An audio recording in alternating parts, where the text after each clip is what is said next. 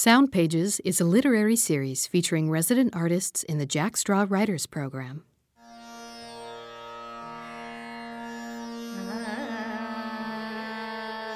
Walking through Kabul's downtown, Behnaz remembered with nostalgia the first time she flew over the dusty valley. She had noted few high rises and trees, just a barren brown city with flat rectangular houses creeping up the craggy hillside, surrounded by the much higher jagged peaks of the Hindu Kush range. Gone was that magical Kabul. This program features the work of 2011 writer Nassim Assefi. She spoke with curator Susan Rich about her work. Along with medicine, it seems that travel is another area, perhaps, of inspiration for you. Can you talk about the importance of place in your work?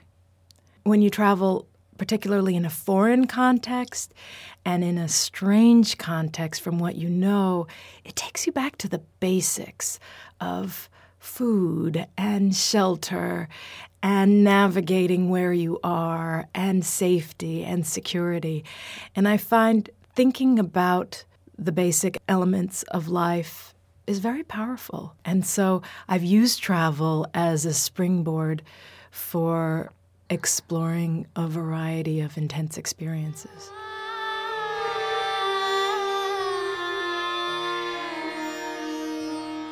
How much does the new novel, Say I Am You, borrow from your own time working as a doctor in Afghanistan? It turns out that one does not need to invent a lot to write a novel about Afghanistan. Life can be so surreal and complex there that I found in the second novel I hardly had to invent anything. And it is, in fact, quite autobiographical. The central protagonist is based on my life and my experiences. Now we'll hear a selection from Nassim's live reading.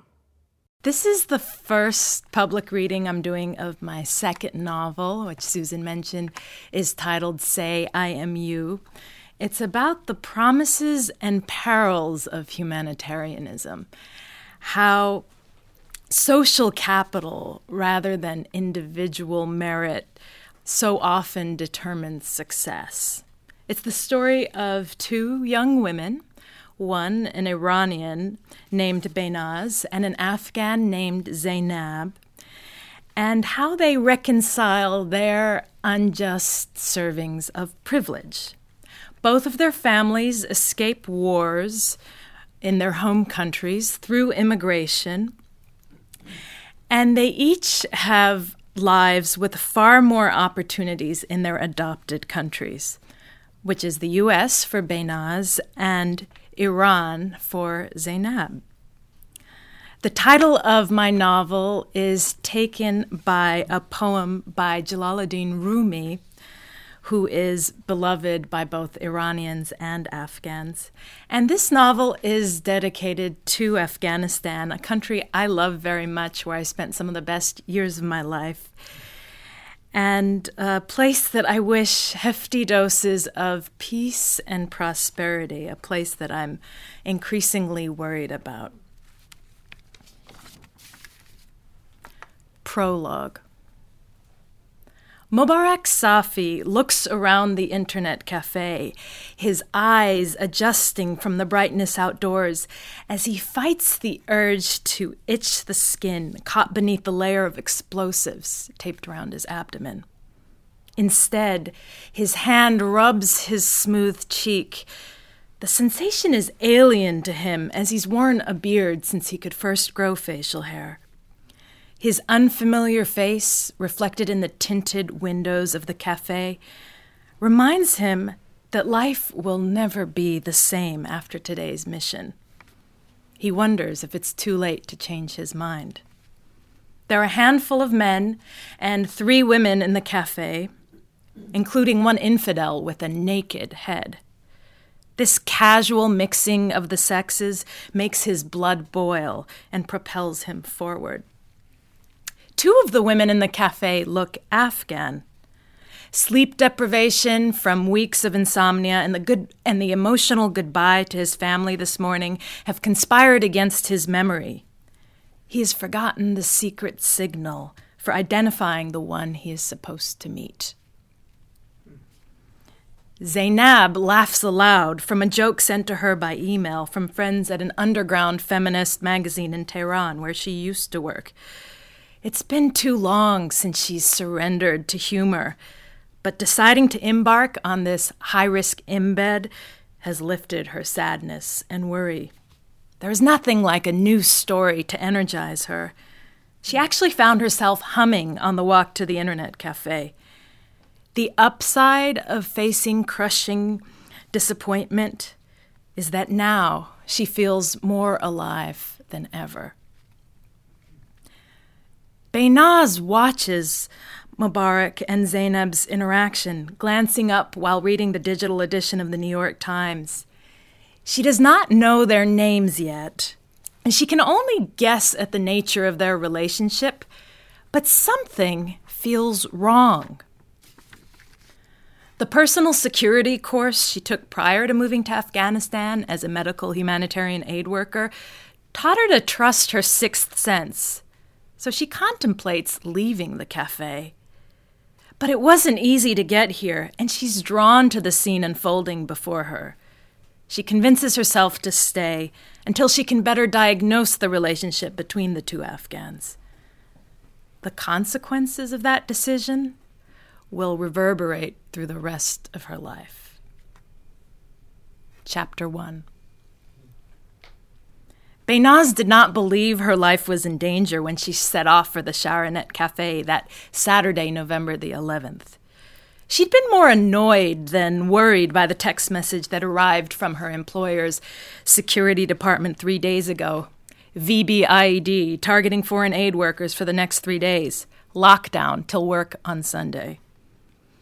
Threats such as this vehicle borne improvised implosive, explosive device, long form for car bomb, had become part of her daily vocabulary in Kabul, and she had grown numb to them after two years of safety. While it was true that foreigners were increasingly victims of kidnappings, roadside shootings, and homemade bombs since Behnaz first moved to Afghanistan in 2004, she felt immune to these risks, given that her Iranian heritage and mastery of Dari allowed her to blend in with the locals. After finishing her revisions on the Afghan National Maternal Health Curriculum, there wasn't more work she could do from home without an internet connection. Sipping her third espresso by late Saturday morning, Behnaz wrote her Selected Disasters and Complex Emergencies blog entry that she intended to publish as soon as she could get online. She had named the blog after a section of the popular Relief Web internet site that international aid workers consulted for job opportunities and country reports. As she finished the blog, a text message arrived from her friend Sheila, a reporter for the New York Times, with news that the VBIED threat had been averted truck carrying suspicious quantities of ammonium nitrate intercepted by police at checkpoint into Kabul. In a celebratory mood, she decided to share the good news with her guards. She walked downstairs from her bedroom to the kitchen and made two mochas using her professional grade Italian espresso machine. As accompaniment to the drink, she, played, she placed almond anise biscotti on her finest china and delivered the treats on an engraved silver platter. Crossing the garden along the stone path from her front door, Behnaz walked beside pomegranate and quince trees, a grape arbor, and persimmon colored roses still in bloom until she reached her guard's shack. I bet every international NGO has canceled lockdown except for ours, lamented Behnaz after telling them Sheila's news about the interception of the truck bombers. They sat against rectangular, garnet colored floor cushions in her guard's small living space, a drab room with a beat up black and white television, a couple of gas burners, and some bedding rolled up in the corner. I'm going stir crazy being stuck indoors. Why not take a walk in the neighborhood, Dr. Saheb? suggested her guard Sarfaraz. No one will see you as a foreigner. One of us can accompany you. After three days of feeling imprisoned under lockdown, the last thing she wanted to do was walk outside with a warden. I appreciate the gesture, Sarfaraz John, but don't worry about it. I feel safe on my own, and your blessings are protection enough. The stony, dusty alley outside of Behnaz's home was littered with stray pink plastic bags and squashed blue water bottles. Behnaz was frustrated by the short term mindset that often accompanied lives of poverty and war, but today she did not pick up the trash, for she needed to blend in. On the main thoroughfare of Taimani Street, it took concerted effort for her to avert her curious eyes from onlookers, but she succeeded in impersonating the demure, unhurried gait of an Afghan woman. Her short black curls occasionally popped out from under her headscarf, but after two years of covering her hair in public, she tucked them back under her pashmina as if second nature. Walking along the open sewers, less putrid now than in summertime, Behnaz would have whistled if it were culturally appropriate. She was so happy to be outside the suffocating walls of her home. She wove around rusty bicycles, pushcarts brimming with produce, and even a pack of sheep with fatty, pink dyed tails, led by a shepherd with a long white beard who looked like he belonged to biblical times. After passing a beauty salon, windows covered in dark purple velvet curtains, she stopped to buy a phone card from a man selling them on the street corner and took an extra moment to enter the code, refilling her credit into the phone's keypad. Taking advantage of her standstill, a group of children darted across the street to sell her their newspapers and magazines. Behnaz couldn't resist the gang's ringleader, a 10 year old girl in a raggedy pink Punjabi tunic and matching pants with a crusty leishmaniasis infection on her nose. Sister, please buy one, said the little girl, tugging at her sleeve and showing Behnaz the latest copy of the English language Lapis Lazuli magazine along with a Time magazine from 2005, a tattered copy of Nancy Dupree's Historical Guide to Afghanistan, and Soviet era maps of the city. The girls' gang of mudcake boys with bright eyes, matted hair, and runny noses encircled Behnaz. One offered to ward off the evil eye by covering her in his rotten smelling wild rue smoke, another proposed a shoe shine, and a third tried to sell her matches. Behnaz handed the girl 200 Afghanis, about $4 for lapis lazuli, the Afghan equivalent of Time Out magazine, and an extra 50 afs to each one of the boys. The girl's face lit up with smiles upon receiving the full price, plus tips. Behnaz knew the magazine gave these street children free copies to sell, but she wasn't about to bargain with them on the price. She walked on, ignoring the nonchalant money changers who flipped through thick wads of cash as if monopoly money, she stopped for a moment to stare at the haunting sight of a woman in a dirty burqa, dodging cars in the middle of the road. The woman's shield was a swaddled baby, with black coal raccoon eyes stenciled on his tiny face, while her ghostly, outstretched hand begged for cash. Behnaz could hear the words of her cynical expat friends in her head. We're not the only ones who use poverty porn to fundraise. Passed by white and gray SUVs tattooed with acronyms and pierced by thick radio antennae, Behnaz saw foreigners being driven around in their fancy chariots, including a UNAMA vehicle, the catchy abbreviation for the United Nations Assistance Mission in Afghanistan. The fact that usually security conservative UN had lifted lockdown corroborated Behnaz's assessment about the safety of venturing outside. Walking through Kabul's downtown, Behnaz remembered with nostalgia the first time she flew over the dusty valley. She had noted few high rises and trees, just a barren brown city with flat rectangular houses creeping up the craggy hillside, surrounded by the much higher jagged peaks of the Hindu Kush range.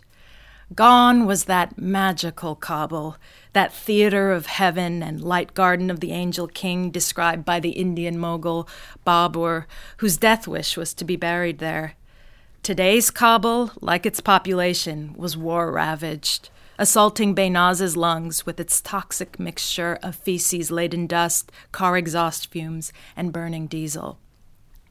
She passed the cinema where decent women never ventured, showing yet another South Asian action flick the peacock vendors, whose birds could lend an air of royalty to Kabuli gardens of the rich, and the kebab stands. Walking along the Sharonau Park, she turned the corner and entered the Internet Cafe. The Sharonet Cafe was attached to a hotel owned by one of the local strongmen or warlords in the Ministry of Tribal Affairs. The private armed guards of the warlord were more loyal to their leader than the low paid, unreliable Afghan National Police. And though they were practically immune from the law, they had little tolerance for suspicious activity in their vicinity.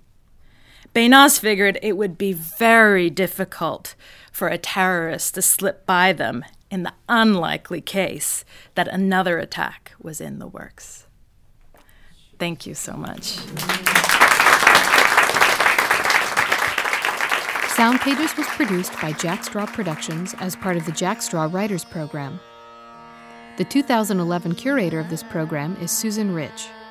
Music performed by Sravani Jade and recorded as part of the Jack Straw Artist Support Program. Producer is Jenny Cecil Moore. Recording engineers are Mo Preventure and CJ Lazenby. Narrator is Alyssa Keene. And executive director of Jack Straw Productions is Joan Rabinowitz. The Jack Straw Writers Program is made possible with support from the City of Seattle Office of Arts and Cultural Affairs, 4Culture King County Lodging Tax Fund, Washington State Arts Commission, National Endowment for the Arts, the Paul G. Allen Family Foundation, Arts Fund, and individual contributors. All of the writers heard in this series are published in the Jack Straw Writers Anthology, available for purchase and featured online at jackstraw.org. Thank you for listening.